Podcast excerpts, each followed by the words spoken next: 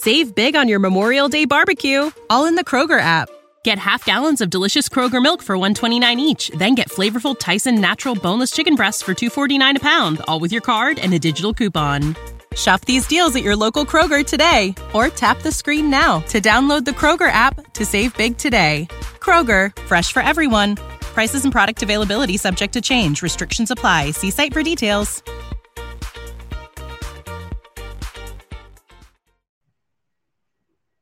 How we doing, traders? Welcome to it, the best pre-market prep show in the world. We're here with, of course, Joel Elconin, Dennis Dick in here.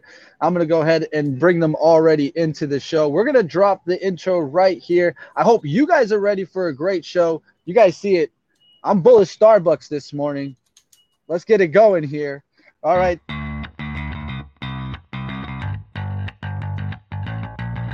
Coming to you live from downtown Detroit, this is Benzinga's Pre-Market Prep with your host, Joel Elconin This is a volatile puppy here, isn't it? and Dennis Dick. I'm bidding a penny. I will buy the stock for a penny. With everything you need to start your trading day.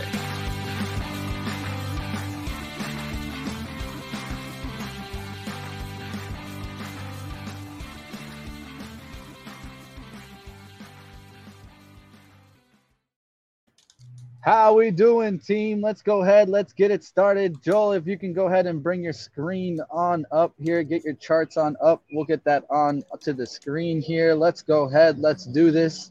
Okay. Um, how we doing this morning? Good morning. Good morning. And uh, I guess, uh, is there a happy anniversary song uh, that you sing? A happy anniversary? This is uh, Mitch's second anniversary at Benzinga, and uh, he's on the move here. We're in the red by 13 and three quarters handles, 41 45.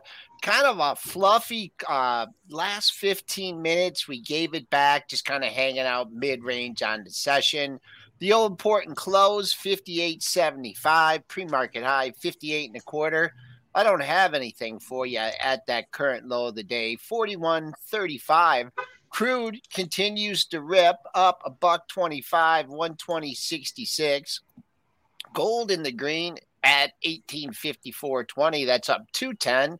Silver trying to get over 22, but it's down 19 cents at 21.99. Bitcoin under 20, under 30, back over 30. Net down $705 at 30,340. And Ethereum futures. They're down $41 at 1802.50.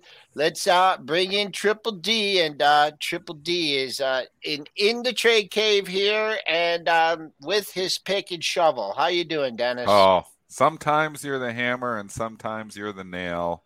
Today I'm definitely the nail. I'm getting hit on the head here on pretty much every single position I got overnight. It's been a long time since I've had this bad luck, but I'm on the wrong side of everything today. So Hey, definitely digging out of a big hole here. I don't think I've had a down day in about two months, so it's um it's been overdue, but it's getting me today. It's going to be a big hole to dig out of. Yeah, then you'll call me at uh at 10:30 and say "Ah, Not digging know." out of this one, Joel. Wrong No, side. Too many many? But Dennis, aren't you on Twitter? Because if you're on Twitter, you should never have Never a have a loss. Yeah. Yeah. The, none of the, The- the Twitter bots tra- will if I fix it. just if I just followed everyone on Twitter, I wouldn't have losing days. I wouldn't have losing trades. You only have winning trades. Losing trades are on, on don't exist on Twitter. Only of course, winning Dennis. trades. Don't you know that? That's how it works. You you oh, you win on hundred percent of trades. Isn't that the way it works? hundred No, percent of trades. Also, you can And be you never take a loser. That's the way they do it on no. Twitter. And, and if you do take No, a no, loser, you never admit to it. Never That's admit called- to it on Twitter. That's, called how paper hands. That's called paper But hands. also, Oh yeah, it's also- paper hands if you take a loser for sure. You're right. I- They have a. I didn't even realize that they actually have a term for it when people actually take losses. Paper hands. I never even realized that, Mitch. Well, not, not only not is- only yeah, can you have is- not any losing trades or anything, but if you, I don't know how these people end up in my screen, but you could be a professional bodybuilder and work out all the time. There's people that are just Oh, yeah. super fit. I, I don't Hey, know. that's what I do. Let's How go. It's what social media is. It's a place to brag about yourself. That's Hey, why hey. I'm never on Facebook. Everybody's Hey, just on there Money showing Mitch how for a awesome reason, their lives Dennis. are. I'm, I don't go on that stuff because it just makes you feel bad about yourself because you're comparing yourself to the impossible. That's why I always say I said I had this rant about three weeks ago on this show. Don't compare yourself to the traders on Twitter because they're all liars. Don't 100%. compare yourself because it's impossible. There's nobody with a hundred percent win rate.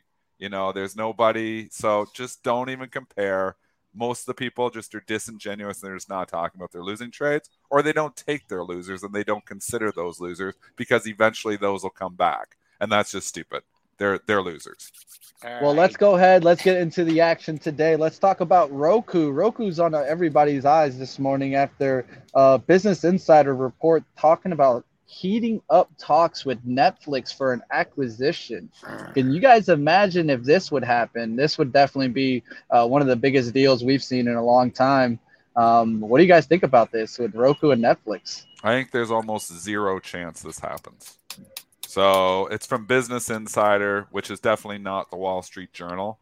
Um, I'll just say that. And down up seven percent on this is a gift, in my opinion. With that being said, the technicals actually weren't that bad on Roku. It stopped going down. Some of the growthy stocks are okay. But I think if you're buying this on the possibility that Netflix is going to buy Roku, I think there's very little chance. Netflix is trying to fix their own stuff right now. They're not in the acquisition. Netflix is, you know, obviously looking, you know, at their own problems here. So Yeah. I don't think they're in in in the market to go buy a streaming service here right now. So I think very, very, very little chance that Netflix buys Roku. With that being said, I don't mind the technicals on Roku. I'd actually maybe be a buyer of a pullback on it just because the technicals look okay. Above 100, it gets interesting. But if you're coming in here thinking that Netflix is buying Roku, I don't think there's any chance that's going to happen. uh, we got the pop, and right now, just what I mean, I don't think there's anything here on the dailies. Let me do a quick check. Um, yeah, this 102 is just sticking out to me. Like, boom, you hit 10, got close, you hit 102, you backed off two bucks. So, whoever's been buying, they're selling at 102. If you get over 102 or you get some kind of real news on this, then there's room on the upside. But until it takes out 102, uh, definitely not a buyer here and a uh, little skeptical. You know, with these kind of things, you know, if there's smoke, you want some fire, you want to hear something from the company. I mean, if Netflix comes out and says, no, we haven't, we're not interested in this in the world. So watch out on this one. 102, that's a big number. You do have to look at who's reporting it. I mean, when we get news breaking from the Wall go. Street Journal, the Dow Jones, I mean, they, you know, very connected. They break stuff like that. I don't know how many mergers Business Insider has broken. I don't have the stats on that in front of me. Um, So you just have to keep that in mind as well. If and, and this, I believe, did originate from Business Insider, correct? Because that's what I didn't actually even look any further, but I saw Yeah. it on Business Insider, and I believe it originated there. Yeah, I'm not 100. Yep. is- Can you verify that? Yes, That I did- can. It I did can originate verify. at Business Insider. Yes. Okay. Yes, it it did originate there. Um, so let's go ahead. I think let's just move forward. Um, I I even see in the chat they're like, why would Netflix do this? I, I think they're thinking the same way we're thinking. So I, I We'll don't see think what happens there. chance. Well, I will say, just while we're in the conversation, is growth tech, like the growthy Cathie type name. We're doing okay. Mhm. they're doing okay. And again, that low that we tweeted out on May 12th has held. And every time we Yeah. pulled back, there's been more buyers. So I do think, obviously, that on pullbacks here, some of these growthy tech names, which have just been absolutely hammered, you know, could squeeze up a, a little bit. Are the are the valuations still reasonable now? No, but are they trade possibilities here? Could you know you get a little upside? Could you get a fifty percent retracement of the March April decline in a lot of these stocks? I mean, ARKK was seventy dollars at the end of March. It got down to thirty five, cut in half. That's unbelievable. After the, as bad as ARKK was doing in 2022, then they cut it in half again. So if you Man. think, okay, well, could it get back up to 52 or 53? I think so. I think I'd be a buyer of some of those ARKK positions on pullback. So that's the one thing that would keep me not shorting Roku into this, um, because I actually think there there it is kind of primed for a little bit of a squeeze here. There's a lot of people who thinks it's going a lot lower, but it's really been killed. It's really been oversold, and it hasn't been going down and it had a nice rally even yesterday. So um, technically speaking, Roku doesn't look that look bad. at look at um I don't this is going to ARKK here. Yeah. So look at the last three highs. Boom. 482, 485, 484. You're trading up 15 cents in a red tape. So far, I mean, hmm. I think you can no 50. such thing as a try. I mean, if it if it holds 44.85, you know, or what even the close was there, just below that, then you ha- you have to say we're heading up here. Close 44.78. Yeah. Um, you know, it's tight, low volume day yesterday. Um, hey Mitch, you're not going to get run over by a truck there, are you? Because I hear some beeping in the back. I hear the birds. It's birds Is that- in the is it background. Joel. birds? It's so relaxing. I, I already saw in the chat. I'm trying to mute myself in between so you guys don't So get do too you guys, much Mitch, can you noise. give him a mo- I changed his name, Dennis, to Moving Mitch. instead Moving Mitch, baby. Y- y- Yeah, could you, Moving. could you just explain to them real quick? Your, your All uh, well, I'll, I'll let them know my setup right now. So I'm right now outside of a Starbucks. Yes, I said it. Starbucks, guys. Li- a little advertisement for them. Look uh, at as this. we're running out of Free them, so- advertising. Starbucks Hey. should paying for that. Hell yeah, they should be paying that. But um, one thing that I, I think that is going to be on everyone's radar today is you said about Roku, but keep this one in mind. Vizio, VZIO is a cheaper acquisition that Netflix could maybe be like, well, forget Roku, we'll just go after the, the cheaper one, Vizio. So what's this one's going to be on Mitch? VZIO. I don't follow this company at all, so I'm not even going to comment on this. No, no worries, Dennis. I think the relationship is definitely there to watch today because if you're seeing Roku go up on this news, you could get some sympathy in here. Okay. So I just keep it on the radar. There's to definitely know. a That's relationship good to know play. that there's, you know, obviously comparables there um, with Roku because I don't follow Vizio at all.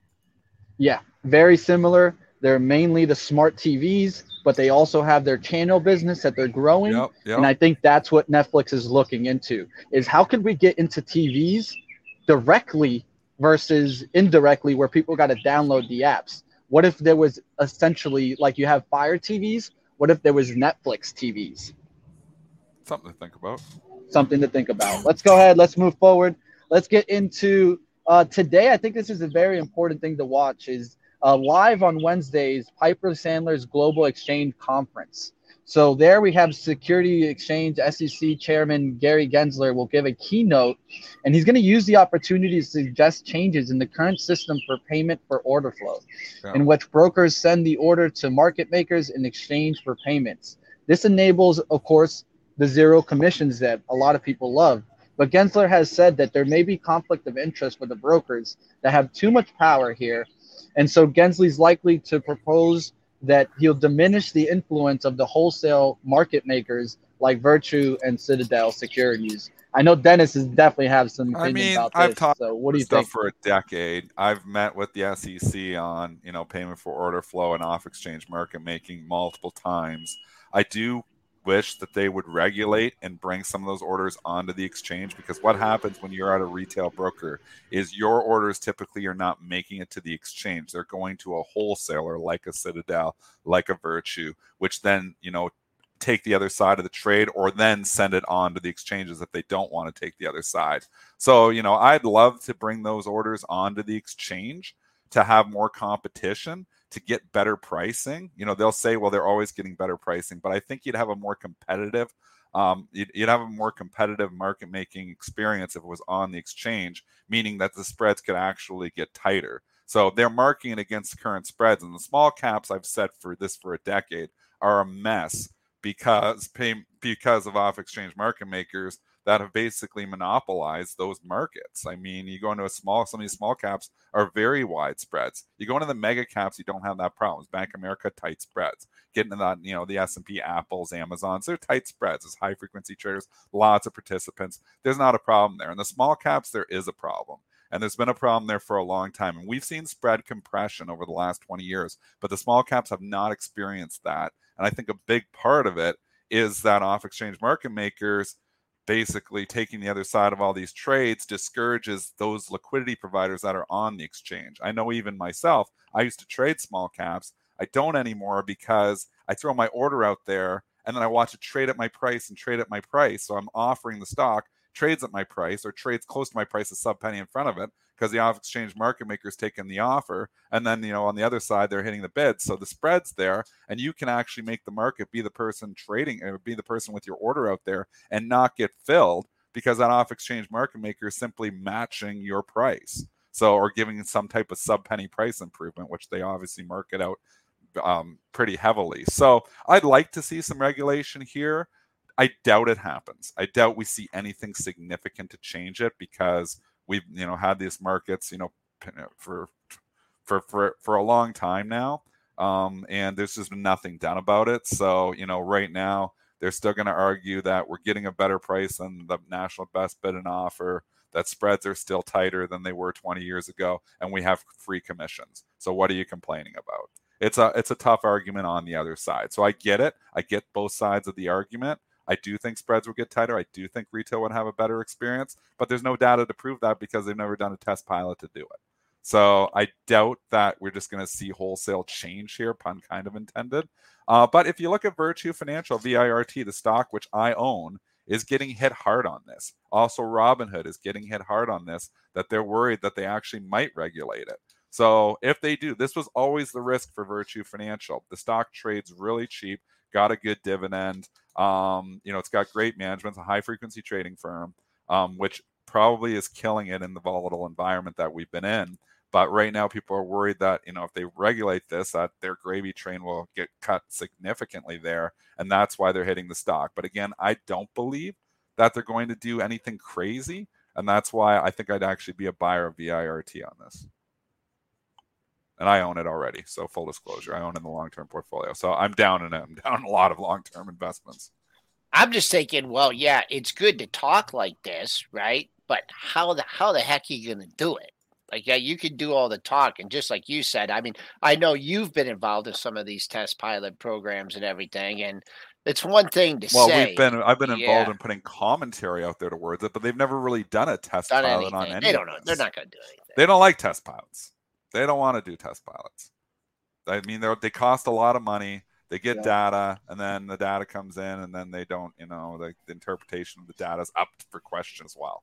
So, I mean, it's Yeah. common sense that if you had more competition for those orders, they probably would get a better price, and that's why he's maybe looking at off-exchange auctions or different ways to go about it. Just getting competition, because why should somebody just you know get an order routed directly to them? And then decide where the price goes. I mean, you know, they're giving price improvement better, but maybe you could get more significant price improvement if you added some competition to it. So, I mean, I think competition is a good thing, but Mhm. again, I'm skeptical that anything drastic will change here. Yeah. Hey, in America, that's what it's all about, right? Competitive markets, right? We don't want that uh, monopoly style markets. Well, and that's what they have in the retail. Exactly. You know, you've got two That's or what three it is major right now. players that are executing the majority of retail orders. So, I mean, Gensler is looking in the right place. I think Gensler is doing a very good job. I think he gets it, but it's an uphill battle because the argument on the other side is, hey, if you ban payment for order flow, well, there goes your zero commissions. So, I mean, everybody likes free trading. So, I mean, that's kind of the give and the take, right? But I mean, he's looking at different alternatives here. Maybe an off exchange auction, you know, for multiple off exchange market makers to get involved to get better price improvement, which is an interesting concept. I mean, a lot of things are interesting. Let's see, you know, what comes about it. But those just hammering Virtu on this, thinking, oh, this is the end of Virtu. I don't think so. Doug Cifu, very smart person. Sal Arnix over at Virtu now as Yep. well. Um, they're smart people. I don't think this is the end of Virtu Financial. Uh, Hood uh, back down, uh, just down a couple pennies. Wow, right back down to the low of the. Wow, right back down to the old time low, huh? That uh, that rally didn't last long in Robinhood. Uh, I don't know. Can't remember why it went to sixteen. And It's going down because of this Gensler stuff here too. So that so this is a binary event. If they have something that you know, if they comes out today and he's not attacking payment for order flow, I'd expect a relief pop in Robinhood. If he comes on fully attacking payment for order flow, and we're starting to go down that road again here, um, obviously this could go down. But I think I'm, I'd be ten, I'd be more inclined to buy it here because I just think it's not going to be all about payment for order flow here. They're going to have a hard time banning payment for order flow they're going to have a real hard time with it because it's the reason that we have zero commissions. So I don't think that there's going to be that. So I think if you know people have been hammering Robinhood ahead of this, I actually think it might be a buying opportunity for HOOD. All right, let's go ahead. Let's keep it going here. Let's go into DocuSign as shares rallied this morning after the electronic signature technology company announced an expanded global partnership with Microsoft. The deal enhanced the integration of DocuSign's technology into Microsoft software applications. So, what are you guys seeing on the Docu chart? I would have um, went bid through 88 for sure. Look at that. That line was in there yesterday. Now up 381, 94.50. Uh, yeah, 91.55. I just say it's a good thing. Next daily high. I mean, you better you better make a run here to 96.20, um, or else I think you got a little bit of a fade. But I mean, it's good news. A partnership with Microsoft can't be a bad thing. It's just is it immediately worth you know four bucks in the stock? Er, I'd maybe ring the register if I if I had it. Um, one thing to consider it does report earnings tomorrow night too. Yeah, so that's right. You're getting yeah. a run up into the earnings. Obviously, earnings. So we got a binary event that's going to happen there too. It's going to be good or bad. Again, it falls into that description though of the growthy nosebleed valuation stocks that are back in favor all of a sudden. So it's not surprising this is held up. Could this see a hundred bucks after earnings? Absolutely, it could. Um, there is some major resistance up there though. So I mean, if you're chasing it here, you got to just be aware it's going to have earnings tomorrow night, and that's going to move the stock in one direction or another. All right, let's keep it going here. I got a lot to go through, so let's go into Novavax after a rising 21% after hours as their COVID vaccine endorsed by the FDA approval panel, oh, and then uh, we're also right. We'll also talk uh, about Moderna after this, but let's get into Novavax first. Okay, let's rewind the tape to yesterday. yesterday. So I've been wrong, and I'm having a bad day of being wrong on a lot of things today. This one I absolutely got correct. Um, yesterday I said if this thing has a significant pop, I think that pop will be faded. And this is exactly what has occurred. We've had the significant pop overnight. It got to $59, and the sellers are coming in. Again, I'm going to reiterate what I said yesterday. They are way too late with this vaccine. This is not going to be a game changer. We already have the Moderna. Yes, it's done a little bit differently. So their hope is that the people who wouldn't get the shot because this is an mRNA technology, the people that wouldn't get the shot from Pfizer or Moderna will get the shot from Novavax. I'm skeptical of that. I think the people who weren't aren't getting the shot aren't getting the shot. So I don't think you're going to have all these people lining up to come get a Novavax shot here now. They needed to get this shot, this this vaccine out a year ago when Moderna and Pfizer and BioNTech took advantage of the gravy train. That gravy train is over. Um, people are now are skeptical that the shot is even helping. I mean, I think it helps, but you know, obviously, there's a lot of people that are skeptical of that. I don't think that this is going to, you know, there was a guy Don was saying he thought the stock could triple in price. I will absolutely take the other really? side of that trade. That's why he said it was 56 last night.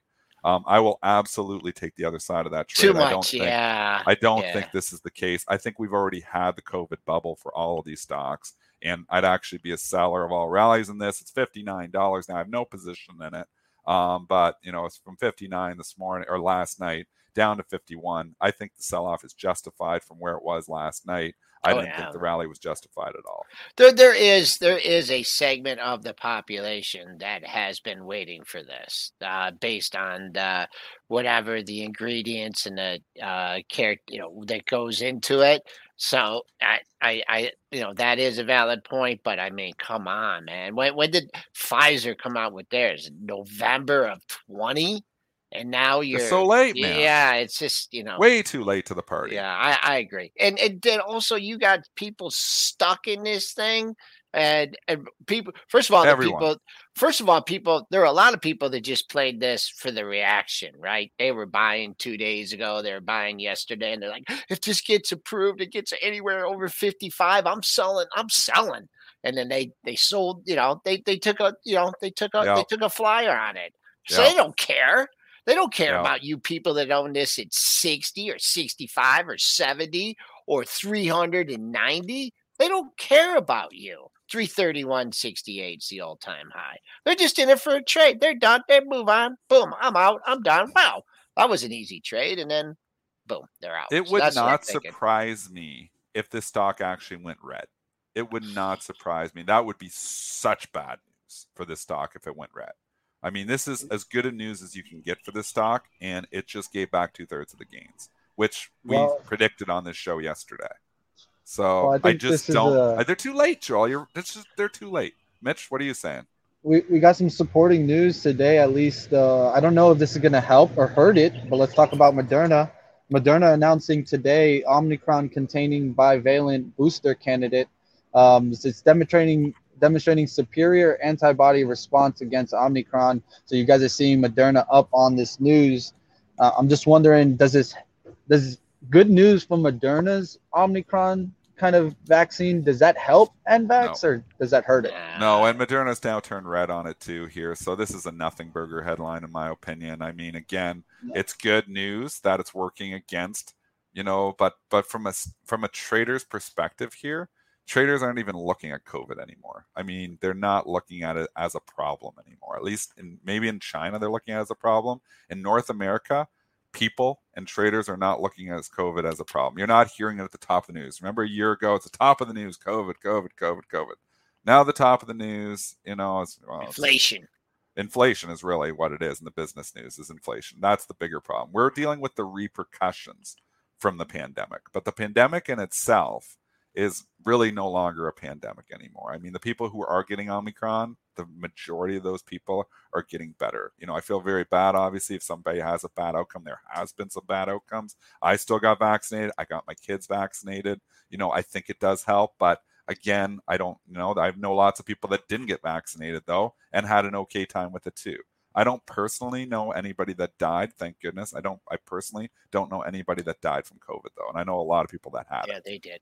They did. So, uh, you know, that's the back under hundred. That's good news. Yep, Roku back under hundred here. Uh, I'm seeing last print at ninety eight eighty. So uh, being faded right now. Good volume though, but uh, you might have missed your chance to sell that in triple digits. Hey, Mitch, are you by a hospital or something?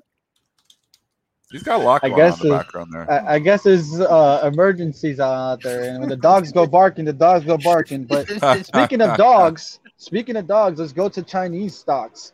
Um, Hong Kong's Hang Seng Tech Index today uh, advancing after 60 new video game approvals, encouraging the view that China is loosening on the crackdown on internet firms. Let's go mm. ahead and definitely pay attention to that. I think it's an important news as you're starting to see better news catalysts starting to flow out of China. What are you guys thinking about this? There is um, just bet like and Joel, you were saying this earlier. This market is looking for good news. It keeps yeah. finding it, and it's the silver lining market here again. Um, and that's why it'll be very interesting with the CPI report. And if we show anything of a soft number, we could really get a rip your rip your face off rally. I have I brought my now cash position down my long term account to forty percent. So I'm starting to put more cash to work. I'm not going to go down, you know, like to all in on this market because there's a lot of unknowns. But I am still nibbling. I actually bought, which you know I've I've had, but I bought some more cues. So I'm like literally just nibbling, nibbling nibbling on you know good companies reasonable valuations um and you know obviously you know not so much being rewarded yet but hoping to be rewarded longer term. But i mean we look at the chinese stocks alibaba we put a basically you know a multiple bottom in the low 80s and now for the last 10 days we've been going straight up. So you start thinking could alibaba see 120 again? It could. I mean, some of these Chinese stocks have very reasonable valuations. It's always just been we've been skeptical on how much you can trust the numbers. So, and what's coming over there, and then the whole macro picture of China, you know, locking down because they get two COVID cases, you know, the Taiwan situation. There is some unknowns there. So, I still stay away from China for that reason. But you can't argue with the technicals here. They're looking a lot more healthy on a lot of these names. And the growth stocks, the Cathie type names, and China stocks are kind of correlated together too.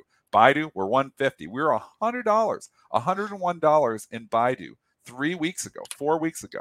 And now we're 150.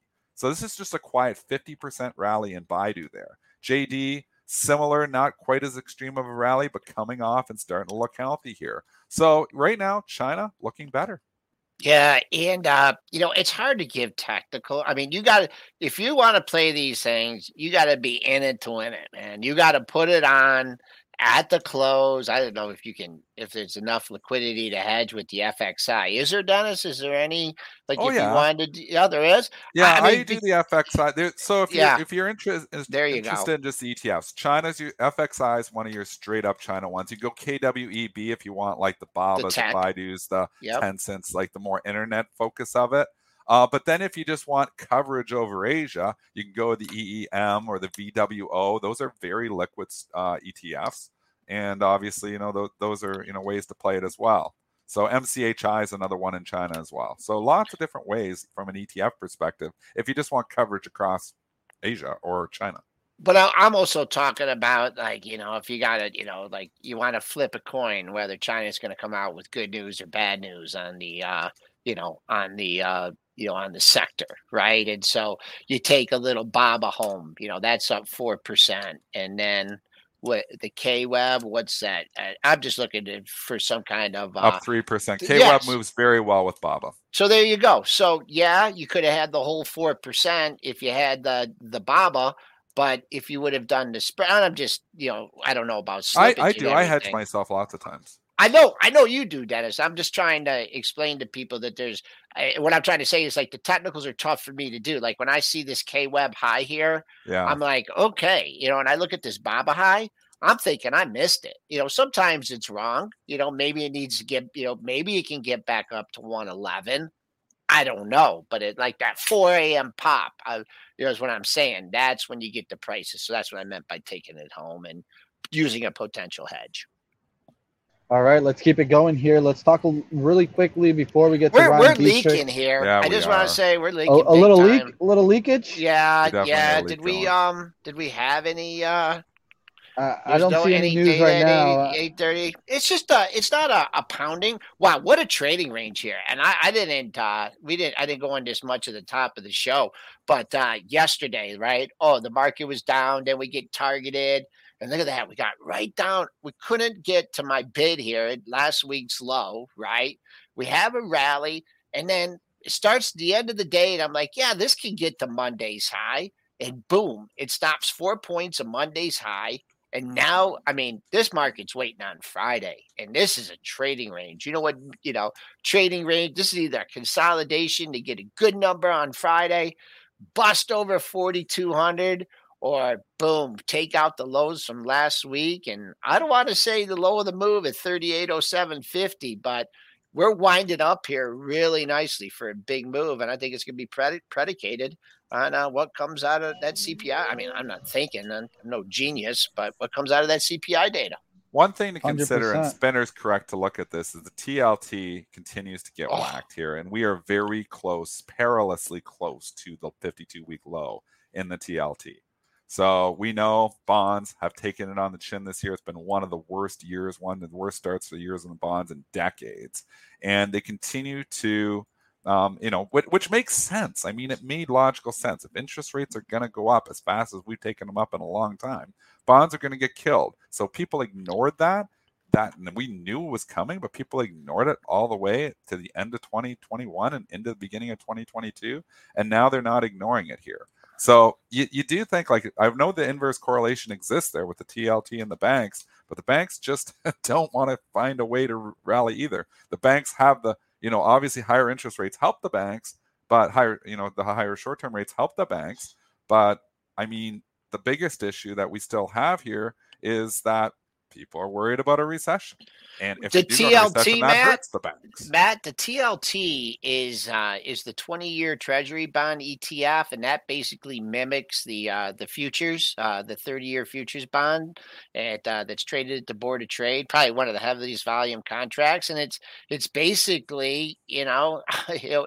Op- opposite of interest rates. Interest rates go up, this TLT bonds go down, and uh, vice versa. And you can see that the heyday we had during uh, that was March of 220. But it, it's just a it affects your bank stocks. It affects um, you know uh, you know everything that's interest rate sensitive. So that's what the the T TLT is. So all right, it is and and the yield stocks, you know, typically a REITs will, you know, follow that. But again, we've seen this decoupling here where stocks are, you know, doing their own thing, but the TLT starts to break down and make new lows, it'll spook the markets too. So, spinner, correct. Keep a good eye on the TLT. You don't want to see that make a new 52 week low. You know what? We need some stats. We need some stats, and we got the stat man here. That's Ryan Ryan Detrick, chief market strategist at LPL. I might even have um, Mitch make up a video, uh, you know, an intro video for the stat man. Where's the stat man? The stat man. Yeah. Good morning. Yeah, I need like an intro song or something. We're gonna get you an intro song. Oh, yeah, you like, know what? Like I already have the song. What's that? Hopefully, this is the last time you hear this ad because with Chime checking account, features like fee-free overdraft up to $200 with SpotMe and getting paid up to 2 days early with direct deposit. You can probably treat yourself to an ad-free upgrade to spend more time listening to your favorite podcasts or at least grab yourself an extra morning latte this month. Join millions of Chime members who work on their financial progress with fee-free overdraft and no monthly fees. When you find new ways to save, you can reach your financial goals easier and still have the occasional treat. Take more control of your finances and say goodbye to monthly fees. Open your account in minutes at chime.com slash goals24. That's chime.com slash goals24. Chime feels like progress. Banking services and debit card provided by the Bancorp Bank N.A. or Stride Bank N.A. members FDIC. SpotMe eligibility requirements and overdraft limits apply. Terms and conditions apply. Go to chime.com slash disclosures for details. Save big on your Memorial Day barbecue, all in the Kroger app. Get half gallons of delicious Kroger milk for 129 each, then get flavorful Tyson natural boneless chicken breasts for 249 a pound, all with your card and a digital coupon. Shop these deals at your local Kroger today or tap the screen now to download the Kroger app to save big today. Kroger, fresh for everyone. Prices and product availability subject to change. Restrictions apply. See site for details.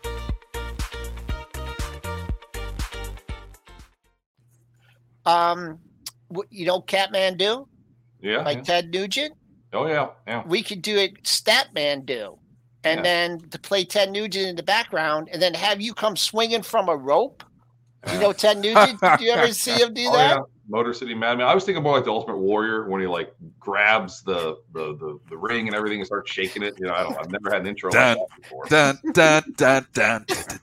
All right, the show is picking up now. Ryan's like, oh man, right. why'd I come on today? Okay, Ryan, what do you got for us? Let me see here. I've I've got. Uh, let's see if I can share my screen. Hopefully, technology works. Here we go, guys. Well, first off, thanks for having me. You know, I know I've got about ten minutes or so. Got to go talk to our yep. advisors here at eight forty-five. So let's just dive into it.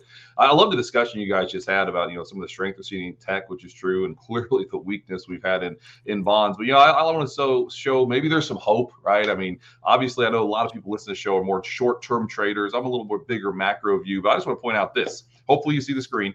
Um, you know, these are the five worst starts to year ever. This was the fourth worst start as of day 100, which was recent. You can see the rest of the year returns. It is what it is, right? Up 19% on average. So just try to maybe try to bring some potential good news here. And th- this is stuff that I've talked about before others. Is this normal, right? The average year sees a 14% correction. We've seen a 19%, 20% intraday on S&P, and I know different parts of the market have pulled back more. When you go back in history, guys, we've seen, you know, pullbacks after a year like last year with only a 5% correction all year, 30% gain. I'm going to share some other charts here about midterm charts. It kind of made sense. We'd see some volatility this year. LPL research was on record as saying a 10 to 15% correction was very likely. Did we think it'd be quite this bad this early? No, we, we, we did not. But again, this this kind of makes sense. In, in the last 40, uh, 42 years, 21 of them have seen a 10% correction, at least one point during the year. 12 of those, so that's more than half of them, have actually come back to finish positive. So I think what's the S&P now? 13, 14% for the year. You know, it's the old Jim Carrey quote. We're saying there is a chance that maybe, you know, because this the destruction happens so early, we could come back. Um, briefly on bear markets, I think this is fascinating. If you're not in a recession, the, it's actually not that fascinating. It's probably obvious. If you're not in a recession, Bear markets don't usually do as poorly, all right? Like 24% on average if you're not in a recession. We still don't see a recession. I get a lot of the worries that are out there, but we just don't. I mean, I travel a lot. I was in Nashville yesterday. Tell Nashville it's a recession, all right? I mean, it, it, it doesn't feel like a recession out there. And, and just think about this. In 19, let me look, 1976, 1998 11 and 18 all those years saw 19% corrections on the s&p before we bottom we just had a 19 percenter. History doesn't repeat itself, but often rhymes, said Mark Twain. kind of interesting. And I want to we'll skip this one. I just want to spend a couple minutes on midterms so we can, you know, maybe talk a little bit, talk about Ohio State football, Michigan football, whatever you want to talk about. Midterm years, we knew coming into the year were rough. And I've talked about this before, but the average midterm year pulls back 17%. We knew that coming into the year. The good news, a year later, you're up over 32% on average. A couple more things quickly on midterms. Four year cycle, you break it down. These quarters we're in now and last quarter and next quarter are terrible quarters historically. We knew that about this year coming into this year. So, again, Maybe this weakness isn't totally surprising. I was pointing out the fact. Remember Dave Portnoy, guys, and he was doing his crazy stuff. He looked out the window and saw a deer and bought deer, and then it went up. Remember, I mean, like he was literally playing Scrabble, you know, picking stocks. We all remember this stuff. It yeah, crazy. It was yep. hilarious. But talk about the market's not that easy. It was due for some pain, and you see that stuff. Amazing. Two more charts, and we can talk. Midterm years. If you buy the midterm election, whenever it is, that first Tuesday of November, which is coming up, obviously since World War II, stocks have never been lower a year later. Never been lower a year later. That's if you buy in November. So I'm aware we're not there yet, but just something for investors to pay attention to. The average is like 14% return a year after the midterm election. So seasonality right now is no favorites, play no favorites, but we're getting there. And then this, uh, the average year loses, I'm sorry, the average midterm year election all right, with midterm election, the first president, it is what it is. Don't get mad at me here. It is what it is. Loses about 30 seats in the House. All right, we know that the motivated party tends to win a little more seats. If that happens, right, you still have a Democratic president. Probably Republicans take the House. Maybe they take the Senate, probably by one or two seats, is what it's looking like. Take a wild guess what the very best scenario is for stocks historically a Democratic president with both chambers of Congress Republicans. So markets sniff this stuff out. They kind of sense it coming. And again, I know there's sample size issues and you can point flaws with what I'm sharing right here, but I just think it's important to note that, you know, that is the strongest scenario and is likely the one that we're going to see uh, this coming November when the election's over. All right, guys, that's my opening comments. What do you want to talk about? That, that, was a lot of information. I threw it in there, man. I know. It was like a six-week course. Yeah, that, yeah. That, that, it really was. Yeah. I mean, there you go. That's what Ryan Detrick's all about here, though. So I think you're trying to tell me that we got a chance here that, hey, there may be a chance to an opportunity to buy some stocks here. Uh, I think so. And, you know, I was hoping you'd give me a curveball or an easy one like that. Just check this out. we, had, we had a 6% gain two weeks ago. I know we remember. We had a seven week losing streak coming into it. Historically, one of the longest losing streaks ever. And how I know you guys have talked about this. China goes on lockdown we have a seven week losing streak. China's out of lockdown. All of a sudden, markets are doing a little bit better. I don't know if that's coincidental or not, but I don't think so. I think it's also the Johnny Depp trial. Isn't it amazing? Johnny Depp trial in China started at the same time and they ended the same time. So you can't make that up. But when you look historically at 6% weekly rallies, again, it is what it is. Sharing on the screen here, up over 20% a year later, 22% a year later, I guess, you know, higher, was it 19 out of 23 times? Because, yeah, markets are usually getting killed and that's when that bounce happens. So that's kind of important. And the one other thing I'll point out out here. Seven week losing streaks are super rare, only happened a handful of times. Check it out on the screen here. 1970, 1980, seven week losing streaks. Oh, a year later, up 30% on average. That's not too bad. Oh, but the one that didn't work was 2001, 9 11, recession. Things did pretty terribly a year after that. So, again, is it as simple as if we go into recession or not, things could be a good deal higher six to 12 months from now? I do all these numbers. We think that's the case. And again, things are slowing, yes, on the economic front, but we still just don't see recession. So investors, you know, who knows? There could be a little more pain. Your average midterm year doesn't bottom until the middle of August. Your median midterm year doesn't bottom until early September. So trust me, we're not out of the woods by any means. But I think it's the time for investors to be using them um, as an opportunity for likely good deal higher prices 12 months from now if we get to do this again. Or now, I, I know you're a lot about the stats. We just, mm-hmm. I want to throw a quick question here. I know we're up against the clock. Um, I mean, sure. are, are, you putting too much emphasis on, on what's coming out of the Fed next week and its impact, it's all about the Friday CPI data?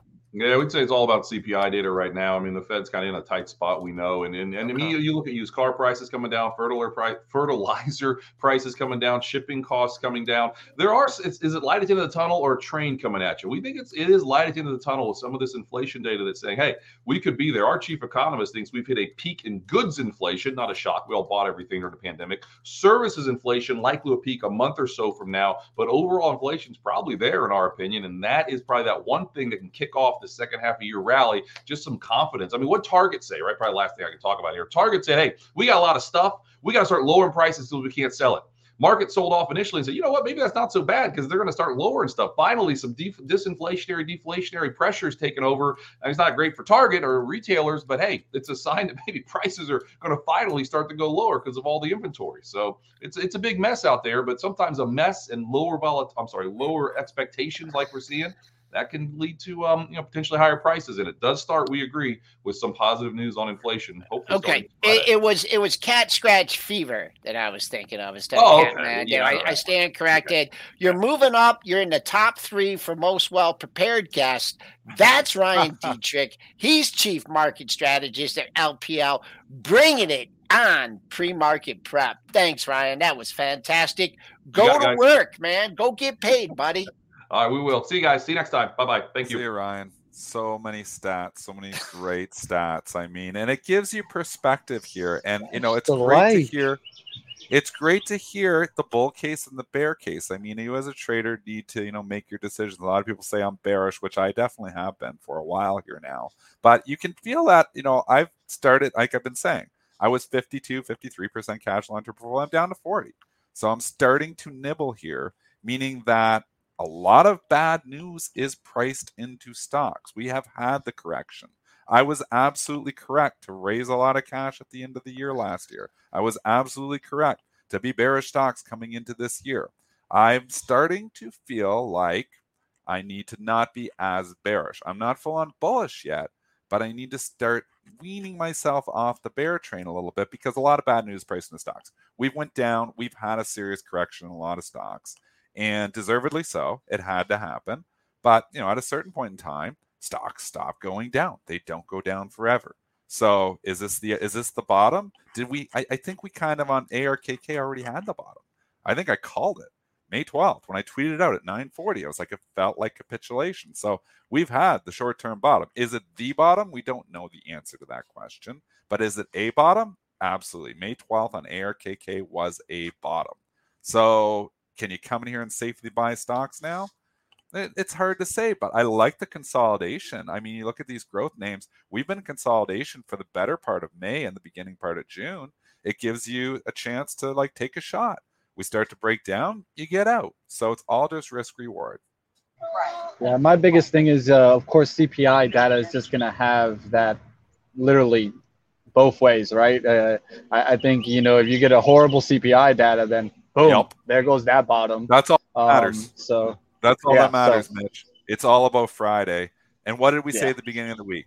We said we are going to see a lot of chop ahead of this. That is all that we have seen the first two and a half days here is chop. You know, Monday we rallied a little bit, sold off. Then yesterday we sold off, and then we rallied. I think we continue to chop around until we get that information because the real big money managers out there want to see that the Fed's plan is working. And we need to see that in Friday's data. If we don't see that, if we see inflation ticking higher, then Katie bar the door, we're going to have a whole world of pain. But if we see some improvement, if we come in lighter than estimates on the CPI, you could have a rip your face off rally off of that. So I think that I'm at a point where I don't want to be full on bear because if we come on and we actually show some improvement there, I don't want to be left holding a bunch of cash. So, I mean, I've got to have some put to work. So I think I'm kind of market neutral here, where I've been very bearish, bearish, bearish, bearish. I'm kind of feeling more market neutral now, where I don't want to go on full bull and all in, but I don't want to be full bear and all cash. So I'm kind of market neutral right now. Let's see what happens on Friday, and that will dictate the course of the moves for the next few weeks. All right, let's go ahead. Let's get into here. Let's talk a little bit about some earnings here. Let's go into Campbell's. Uh, Campbell here, EPS 70 cents, beating the 61 cent estimate. Sales were at 2.13 billion, beating the 2.05 billion estimate. So Campbell's soup, a beat and a beat here. Um, how how's it looking this morning, Joel? I, was going to say, I was going to get mad at Dennis because I kept on trying to say something and he just kept on going and he kept, I'm like, oh, I want to say something. What do you want to say? Then, what do you want to say? And then I look and it's like mute, I'm on mute. oh, it's the So- old mute trick. You were trying to interrupt me and you couldn't even interrupt me. I couldn't me. even interrupt. I'm like, man, he is really on a roll today. I can't, I've tried like three times to interrupt him, and he just runs me over. Um, just uh, a couple things here. Uh, just Ryan, you know, like the, the eyeball test. That's why I'm kind of in the neutral mode too, and I like that uh, that that comment he made about Portnoy, and you know, he saw a deer, he went out and bought deer. That's not going to be the kind of market that we're going to have back on the way up. It's going to be more zigging and zagging Yeah. uh, from what you've seen. And then uh, I just bring it up to spy chart, Dennis. I mean, you're neutral. Look what the spider's doing. Like, how it's can neutral too. you? How could you? How could you sit there? You know, look at this: one, two, three, four, five, six, seven, eight sessions. In, a- in, in a trading range. So uh, let's go to the Campbell soup numbers. And I know Dennis has an opinion on this one too. Yes, I do. All Uh, right, give me the numbers. So give us the number. Oh, yeah, no, Mitch just did. it. Mitch, Mitch gave us the numbers. Okay. Uh, so what I what I found interesting, and I'm fully out of the trade now. I had a trade on this, so um, I'm out of the trade now, so I can freely comment on it. What I found interesting was, you know, the raised guidance, raised guidance, and if you go and you dig down into the raised guidance, they raised their sales guidance from minus minus one percent to zero percent to zero percent to one percent. They literally raised it one percent, and that's the big raised guidance that everybody's talking about for Campbell's Soup here today. So I think when you know it was rallying up to forty nine, that's just algos reading raised guidance, bye, bye, bye. and it's like they didn't raise guidance very much. Um, so I think coming back in here makes a heck of a lot more sense to me now. Again, I'm fully out of the trade, so I can freely talk about it here. Um, but you know, up two percent kind of makes sense. When Campbell's was up five this morning, I felt like that was dumb money. And kind of with Campbell's, like there's some stocks that like when I automatically see up two bucks on like four thousand shares, I'm like, you know, you know, who's who's buying this thing up two bucks on? I don't care what you know. I you know, I don't care if Campbell's soup you know cures COVID. I mean, it's just it makes these moves and then it it uh it, it reverses. So uh will we get to the I'll just give you one number. Top of yesterday's range, 46.64. That's a buck away. Uh, that's the first place I would have a bid out there. The high was right near there. And then on the dailies, I mean, you're going to have a tussle at 48. Look at all those highs one, two, three, four, five highs right around 48. All right, let's go to the next earnings of the on the day. Ollie Bargain Outlet. I actually uh, just kind of give some insight. I actually went to an Ollie's this weekend. Uh, there was one close by. Um, yeah, and it, it, it seemed a little bit busier, you know, um, but their earnings not showing it here. Uh, adjusted EPS missing here at 20 cents. Estimates were at 30 cents.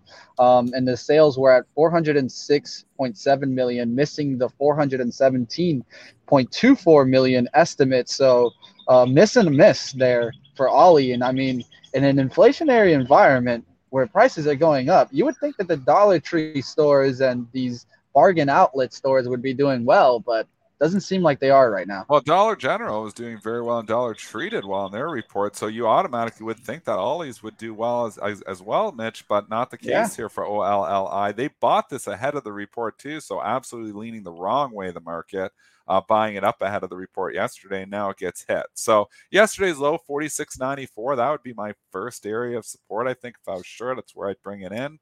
Uh, if you're looking to get long, I think I'd wait a day and just see how they digest this. Because the one thing to consider is that your your point that Dollar Tree, Dollar General are pretty good.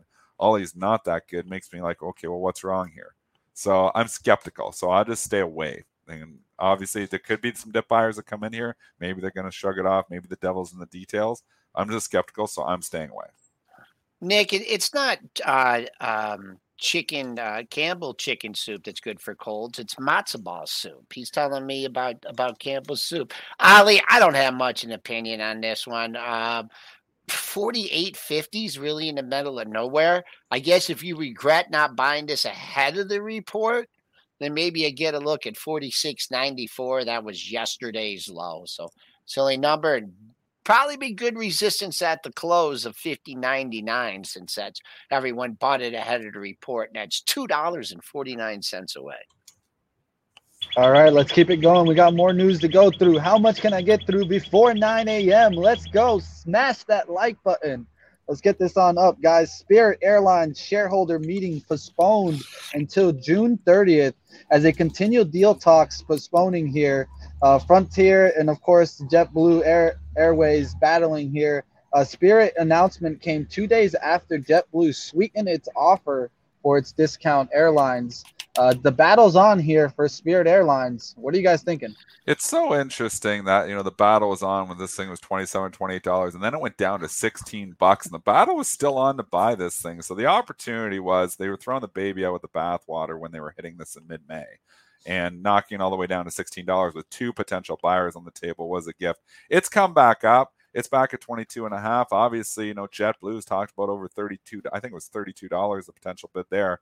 We know that that would face major antitrust scrutiny if that was to be put through. And then there's the obviously the other deal on the table too. So I don't know how this story ends. I think on pullbacks, you know, Save was back down at 19 or 20 dollars, I'd get interested, but it's kind of run here now.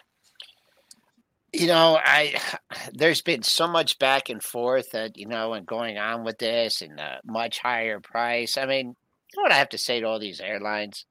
Hire some pilots. Don't worry about taking. I mean, maybe if you're doing a consolidate and get more pilots, but focus on that. I mean, I don't know. No, no opinion. Way away from the takeout price. Obviously, a lot of a lot of skepticism. All right, let's keep it going. I got one more here. WDC Western Digital saying it's review, reviewing strategic alternatives after activist investor Elliott Management, which owns 6% of Western Digital, is trying to talk to them about splitting its flash memory and disk drive businesses here. Uh, so WDC up on this news. Oh man, the stock is a tough one too. I mean, the chips have been getting hit here. Um, this has actually been resilient and been holding up a lot better. I own Micron, which it's at the same price I bought it basically, but it's been chopped around so much.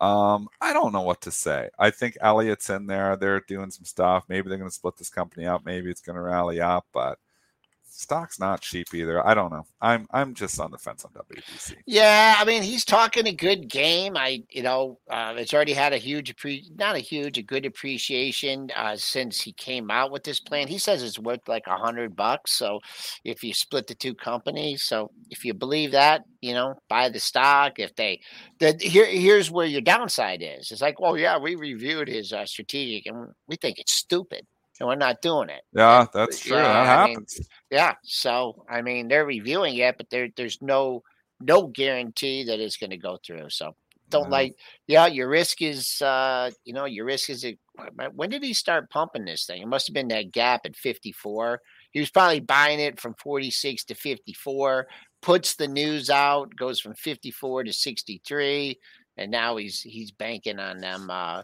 uh, taking his whatever ideas to split the company. I'd rather see the company rather than split up is like figure out a way to reinstate that dividend. They killed the dividend quite a while ago and they never reinstated it. Yeah, I don't know if there's wow. a plan to reinstate it or not, but you know, obviously, you know, the stock has bounced back. You know, sentiment has turned. You know, maybe profitability has turned as well. I'm not following close enough to know that, um, but you know, I, that's what I would like to see. I'd like to see a reinstatement of the dividend. All right. Last thing I'll do is let's do a little bit of a deeper dive conversation before I get uh, to go over to pre-market prep plus. If you guys want to get into some tickers with Joel Elconin, of course. Uh, Great turnout yesterday. I just want to say, man, we uh, we had some technical problems uh, with uh, pre-market uh, at the close, and it just dead us at the last second. We switched over to premarketprep.com and all the boys showed up. Uh, nice. That's what I love to hear. Yeah, they it was it was great. They were they were going at me. It was hard to talk for 25 minutes straight, but um, I've learned from the best, so it wasn't too hard. I had the one ahead, long run-on sentence. Let, us go with the no worries. Dive. Let's talk about housing. Let's talk about housing. The average the average contract interest rate for the 30 year fixed mortgages uh, moving up here increased from 5.4 uh, from 5.33 and the applications for a mortgage to purchase a home fell 7% for the week and were down 21% lower than the same week one year ago so definitely housing slowing up here um, well, you could throw some charts or whichever yeah. kind of stock you kind of want to take a look at but definitely What are you guys thinking about housing? Well, again, I've given thoughts on this for a while, and obviously, building a house, I know how expensive everything has gotten, and the housing stocks have been killed for you know quite a while here. They were definitely value traps at the top. They've come off. They've priced in a lot of bad news. That's the good thing. The bad thing is, I still don't think there's a hell of a lot of people you know going to be going out to build a house with the prices of everything. I mean, the average house, you know, and I think you know the average house cost to build is up 40, 50 percent in basically two years. So, I mean, it's expensive. So, I think if we are slowing down, if you think we're going to slow down, if the Fed's plan works, housing still takes a hit. So, it's been a nice rally for some of these housing stocks just recently off of the lows. But I still have trouble getting on. I'd rather own some other stuff than housing. It's a tough environment for housing still. Uh, I wish I would have looked this up before. What did we what did we have David Trainer on? Uh, and he was talking about he said this, he said this on the show and it was a couple weeks ago. And uh, I'm in the snap mode. I want to get out of that. He said that uh, this was after the had earnings that DHI was priced as if future profits are going to fall 70%. 70%. That is, and I think it was back in this area when he said that. Um, my view, my overall view on, I mean, obviously higher interest rates, and this is just painting this with a really broad stroke. We need new housing. We need different kind of housing. Is it going to be these big, you know, mansions and behemoths and things like that? I just think like the there's smaller families now. There's, you know, the, maybe the colonials are not what they. So I think that there there's going to be a transition. And I think there's a need for new housing. I don't think it's like, you know, you're going to get rich buying these housing stocks, but I would, I think it, I would focus the ones that are more on, you know, the median income you know the lower price homes and kind of replenish that housing feel for smaller people so or, or not smaller people but smaller families. So that's just painting the uh the entire housing sector and um as opposed to investing in in stocks over the last year i've i've got involved in um some housing real estate projects that i'm that i'm pretty uh pretty comfortable with. I mean i'm looking at five ten year you know time horizon on it but you know that's that's where I put some some money to work, not necessarily in DHI, but I'm comfortable with that. There's still real estate in certain areas where there, you know, obviously different markets have come off and some markets haven't come off at all. I mean, Ontario, I believe they tell me the stats, average house price down about 10%. But when you look at it, you're like, oh man, that's bad. But yeah, the average house price in three years is up 100% in Ontario. So you're, you, you got to yeah. give it perspective. In some areas, um, obviously, housing prices didn't increase that much, so they're not going to be as, you know, as, as, I got a hop. I'm going to go talk to uh, Wednesday with Wedbush, uh, Moshi uh, Moshe Katri. He's going to talk uh, payment stocks. So uh, join oh, me nice. over there. Wedbush on Wednesdays with Joel, premarketprep.com. All right. Thanks, guys. All right. There you go. We'll start wrapping on up here. Like always, we'll definitely pay attention to see what goes on in the market today. Yesterday so we got a little bounce now. back I just, in Target. I just want to interrupt you for a second with those birds yeah. in the background. I'm like, I was having a bad day, but then with those birds tweeting in the background, I feel relaxed now. You calmed me down. This is like therapeutic here. You having the birds at the Starbucks in the background there, it's good. I mean, I'm shout out to the. Zen Bullish. Zen Bullish. Yeah. I always see him in the chat. Calm me down. The Zen. We're bullish, baby. Let's get it going. We'll see what happens in this market. Hey, Dennis, you bounce back like you always do. Do what you do best. We're gonna try, man. Go, go, go big trade, hole, baby. Big hole. All right, go go handle that. I know Dennis will handle that. I will see you tomorrow, Dennis. I'm gonna go ahead and wrap on up here, right here on Pre-Market Prep, the best morning show out there. There isn't anything better. So do us the favor. We want to get some more people in here. Share this with your friends, even the people that are in, not interested in the market right now. Maybe let them know, hey, do you just want to check out a morning show that's really great, entertaining, gives you information like Ryan Detrick on today, uh, market strategist from the LPL, giving us all that data? Hit the thumbs on up.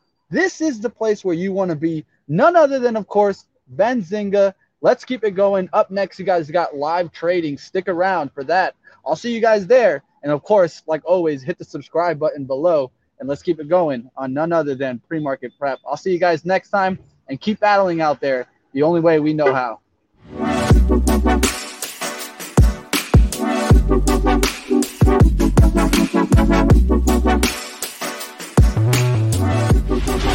Ah, spring Nothing like the world progressing towards summer to inspire your own progress. That's what life's all about in your career, relationships, and your finances. Let's talk about that last one. With the Chime Secured Credit Builder Visa credit card, it's easy to start building credit with everyday purchases and regular on time payments with no annual fees or interest. So your weekly grocery run can feel even more productive, and that morning coffee can taste like a little victory. And if your credit scores grow, so could your opportunities to get lower rates on loans, like for a new ride or finally having a home to call your own. Sounds like progress, right? With Chime Secured Credit Card, you can start improving your credit scores right away.